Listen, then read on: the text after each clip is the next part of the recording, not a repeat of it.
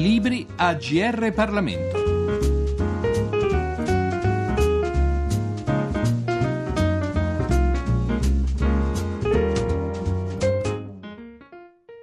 Da Giorgio Cirillo benvenuti all'ascolto della nostra rubrica Libri. Il saggio di cui ci occupiamo oggi è Il negazionismo, storia di una menzogna, pubblicato dalla Terza e scritto da Claudio Vercelli, ricercatore di storia contemporanea presso l'Università di Torino. Lasciamo a lui la parola perché ci illustri dunque il suo volume. Il libro nasce da una più che ventennale attività di ricerca ma anche di riflessione sugli eventi legati alla deportazione, allo sterminio degli ebrei. Per molti anni come autore, come ricercatore mi sono confrontato sui passaggi storici che hanno connotato quelle tristi vicende che hanno coinvolto l'intero continente europeo. Dopodiché, facendo questo lavoro, nel mentre mi sono più volte imbattuto su quelli che vengono chiamati negazionisti.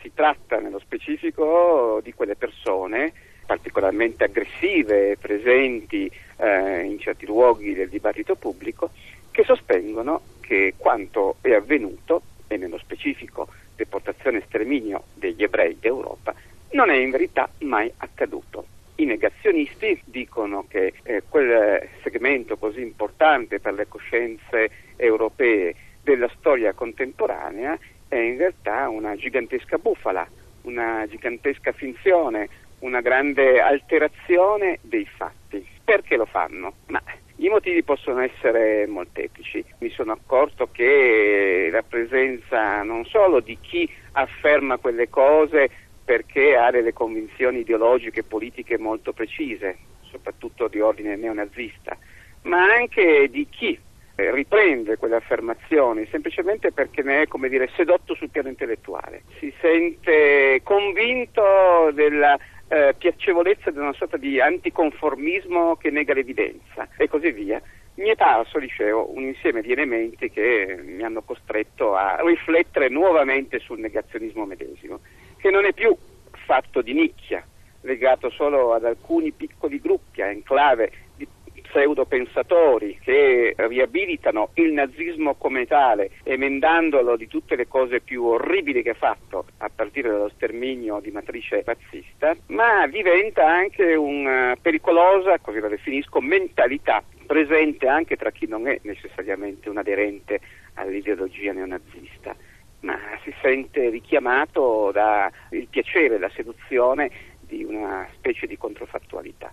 Nel mondo del web questa cosa è molto più diffusa di quanto non si possa pensare. Non è solo il problema dell'esistenza di appositi siti negazionisti che si dedicano anime e corpo a eh, negare l'evidenza, diffondendo peraltro anche un verbo dichiaratamente antisemita, cioè avverso agli ebrei, indicati come responsabili dei peggiori mali di questo mondo. È qualcosa di più diffuso e di più sottile al medesimo tempo e quindi anche di più inquietante. Sono un insieme di pseudo-opinioni riprese anche da molti sui social network che per il gusto di far polemica, che per il gusto di mh, rileggere le cose in chiave ribaltata, di fatto poi progressivamente fanno proprio eh, le affermazioni che sono tipiche del negazionismo più ideologico, eh, ovvero sia neonazista e in parte, in parte neofascista. E allora il libro è nato da questa esigenza, da fare una indagine, una ricognizione su quel piccolo universo che non è solo politico, culturale o subculturale, ma mentale, e nel medesimo tempo di costruire anche proprio una storia, perché la mia professione è quella di storico, del negazionismo, perché il negazionismo ha già una sua storia. Nasce con i nazisti, che sono i primi ad occultare le prove del delitto che andavano eh, commettendo in tutta Europa, prosegue dopo il crollo del regime nazista con la vittoria delle potenze alleate dell'Unione Sovietica, quando piccoli gruppi di fanatici sostenitori del passato regime intraprendono la pubblicazione di una serie di testi e di opere manipolatorie che cercano di eh, ribaltare eh, la verità e di costruire una sorta di eh, realtà completamente capovolta. E arriva a questi ultimi anni, quando la diffusione del web eh, da un lato e dall'altro lato l'espressione eh, di un eh, negazionismo soprattutto di chiave islamista, ovvero sia non legato strettamente al mondo musulmano come tale, ma ai gruppi più radicali eh, della politica di certi paesi eh, hanno trovato un forte riscontro in segmenti dell'opinione pubblica. Se nego che sia mai avvenuto lo sbarco sulla Luna, se nego per tornare a parlare di seconda guerra mondiale che l'attacco giapponese contro la base di Pearl Harbor sia stata una inattesa sorpresa per gli Stati Uniti, cosa probabile peraltro. Ecco, se nego tutto ciò non rischio alcun ostracismo culturale, diciamo così, e certamente non rischio di trovarmi alle prese con il codice penale. Il negazionismo di cui stiamo invece parlando ora è un reato, un reato di opinione in diversi paesi europei. Non so se anche nel codice penale italiano esista una norma del genere. L'Italia non ce l'ha, ma rientra comunque al momento nel novero della legge Mancino come manifestazione di odio razziale, in buona sostanza, cioè si fa risalire il negazionismo alla sua radice antisemita e si dice che in questo caso la negazione dell'evidenza fattuale è un'offesa non solo alla memoria eh, delle persone che ne furono vittime, ma anche ai parenti, ai coniugi, ai congiunti e, e così via, ed è un'offesa alla verità storica come tale, poiché predica appunto l'odio razziale. Per cui per derivazione il giudice può applicare la legge Mancino e perseguire eh, i responsabili di coloro che non è che esprimono opinioni per la verità, in realtà spesso esprimono insulti, perché se va a vedere quei siti che ci sono se ne accorge là, cioè c'è un'aggressività, una tracotanza che non ha pari rispetto al normale dibattito che si alimenta ovviamente anche di tesi a volte contrapposte, ci mancherebbe altro. Eh. Si sta discutendo anche della possibilità di perseguire penalmente il negazionismo. Fare del negazionismo, magari nelle forme corrette di discussione storica, tenendo conto del fatto, ad esempio, che la storia è un luogo comune ma ha un suo fondo di verità, la scrivono i vincitori, e non utilizzandolo né come pretesto né come alibi per contrabbandare, diciamo così, tesi antisemite, razziste e via dicendo. Fare del negazionismo, dicevo, un reato non potrebbe significare gettare benzina sul fuoco.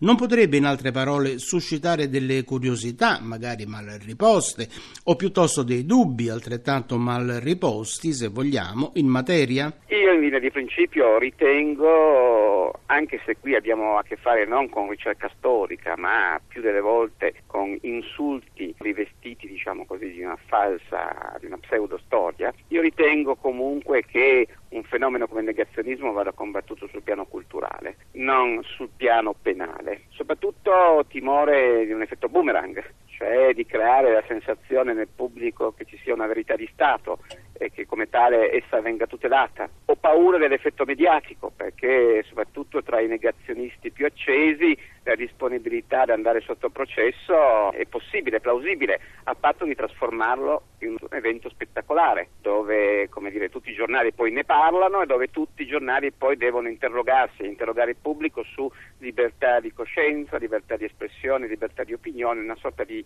tela di Penelope che di giorno viene fatta e di notte viene disfatta. Preferirei quindi che il confronto con questi atteggiamenti, a volte offensivi, altre volte bizzarri, falsamente anticonformisti, molto spesso aggressivi, eh, fosse eh, sostenuto su un piano non solo storico e storiografico, culturale, di comunicazione eh, collettiva, eh, di informazione e di formazione civile eh, e di pedagogia sociale. Una legge applicata riesca di essere un coperchio che viene messo sopra non solo nei confronti degli insultatori di professione, restando che già gli strumenti sono, ma anche nei confronti della libera discussione, perché fino a prova contraria si può discutere di tutto senza offendere. Ecco. Da Il negazionismo di Claudio Vercelli leggiamo ora un brano. Partiamo da un paio di dichiarazioni. La prima sostiene che le pretese camere a gas hitleriane e il preteso genocidio degli ebrei formano un'unica menzogna storica che ha permesso una gigantesca truffa politico-finanziaria di cui i principali beneficiari sono lo Stato di Israele e il sionismo internazionale e di cui le principali vittime sono il popolo tedesco, ma non i suoi dirigenti, e il popolo palestinese nel suo insieme. Nella seconda, invece, si afferma su una tragedia reale era stato edificato un mito che la tradizione ravvisava e amplificava le dimensioni di accadimento senza precedenti nella storia e la sostanza di questo mito si dileguava mano a mano che le asserite modalità di attuazione del preteso sterminio, la sua asserita progettazione e i suoi asseriti esiti venivano sottoposti ad una indagine incardinata su quei criteri al cui impiego metodico la ricerca storica è debitrice della propria capacità di produrre certezze e con ciò del proprio statuto di disciplina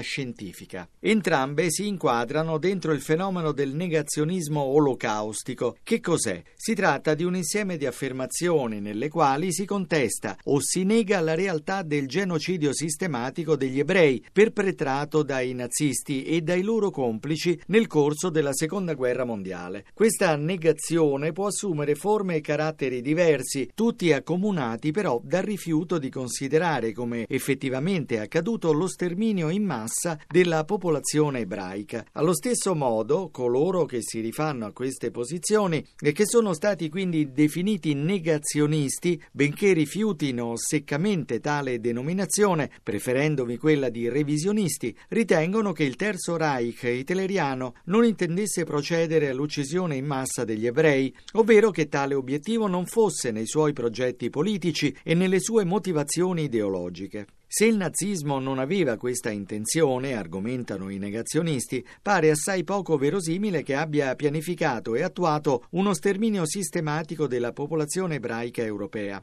Vi furono senz'altro dei morti tra gli ebrei europei, ma questo rientrava nelle logiche brutali della guerra. Pertanto, per il negazionista, l'inesistenza delle camere a gas è un dato posto come inconfutabile, a partire dal quale riscrivere radicalmente la storia della Seconda Guerra Mondiale, rifiutando a prioristicamente qualunque documento o testimonianza che attesti l'esistenza dello sterminio. Più in generale, il negazionismo va inteso come un fenomeno culturale, politico e giuridico non nuovo, che si manifesta in comportamenti e discorsi che hanno in comune la negazione, almeno parziale, della verità di fatti storici percepiti dai più come fatti di massima ingiustizia e pertanto oggetto di processi di elaborazione scientifica e o giudiziaria di responsabilità. I sostenitori di tale approccio si descrivono come individui che a vario titolo in diversi modi, soprattutto in qualità di studiosi, pubblicisti opinionisti, chiedono genuinamente prove concrete, ossia riscontri oggettivi nel merito della Shoah e del suo effettivo consumarsi durante gli anni della Seconda Guerra Mondiale. In altre parole, lo sterminio non c'è stato, ma chi sostiene che effettivamente è avvenuto ha l'onere di comprovarlo in maniera incontrovertibile. Noi che non ci crediamo, lo ascolteremo e vaglieremo criticamente le prove che dovesse esibire. Ciò affermando, più che nel rinviare da subito alla netta negazione del passato, i negazionisti si autoassegnano la qualità di storici revisionisti. Sarebbero da intendersi come tali, poiché pretendono di rileggere criticamente l'ampia messe di studi disponibili sullo sterminio ebraico. Posta questa premessa in chiave di rassicurante autolegittimazione, il passaggio successivo del negazionismo è l'affermazione sospesa tra un marcato scetticismo e il cinico rifiuto che l'intera storiografia sarebbe viziata da un pregiudizio di fondo, quello di sostenere a prioristicamente e pregiudizialmente l'esistenza dello sterminio, quando in realtà di esso non è comprovato, al di là di ogni ragionevole dubbio, pressoché nulla. Al limite, ed è questa la posizione riduzionista che ha un discreto seguito anche tra chi non necessariamente si richiama alla più stretta vulgata negazionista, esso ebbe un luogo con modalità e proporzioni diverse da quelle richiamate dalla storiografia, comunque senz'altro minori. Di quest'ultima, che è il loro vero obiettivo polemico, i negazionisti mettono in discussione ciò che essi chiamano, a vario titolo, ma quasi sempre con intenzioni sarcastiche, offensive e demolitorie, l'olocaustomania la menzogna olocaustica, la sacra vulgata olocaustica e così via. Abbiamo così presentato Il negazionismo, storia di una menzogna di Claudio Vercelli, pubblicato dagli editori La Terza. Da Giorgio Cirillo, grazie per l'ascolto e a presto risentirci. I libri a GR Parlamento. Per segnalare saggi di storia, politica, sociologia e diritto, scrivere a grplibri.it.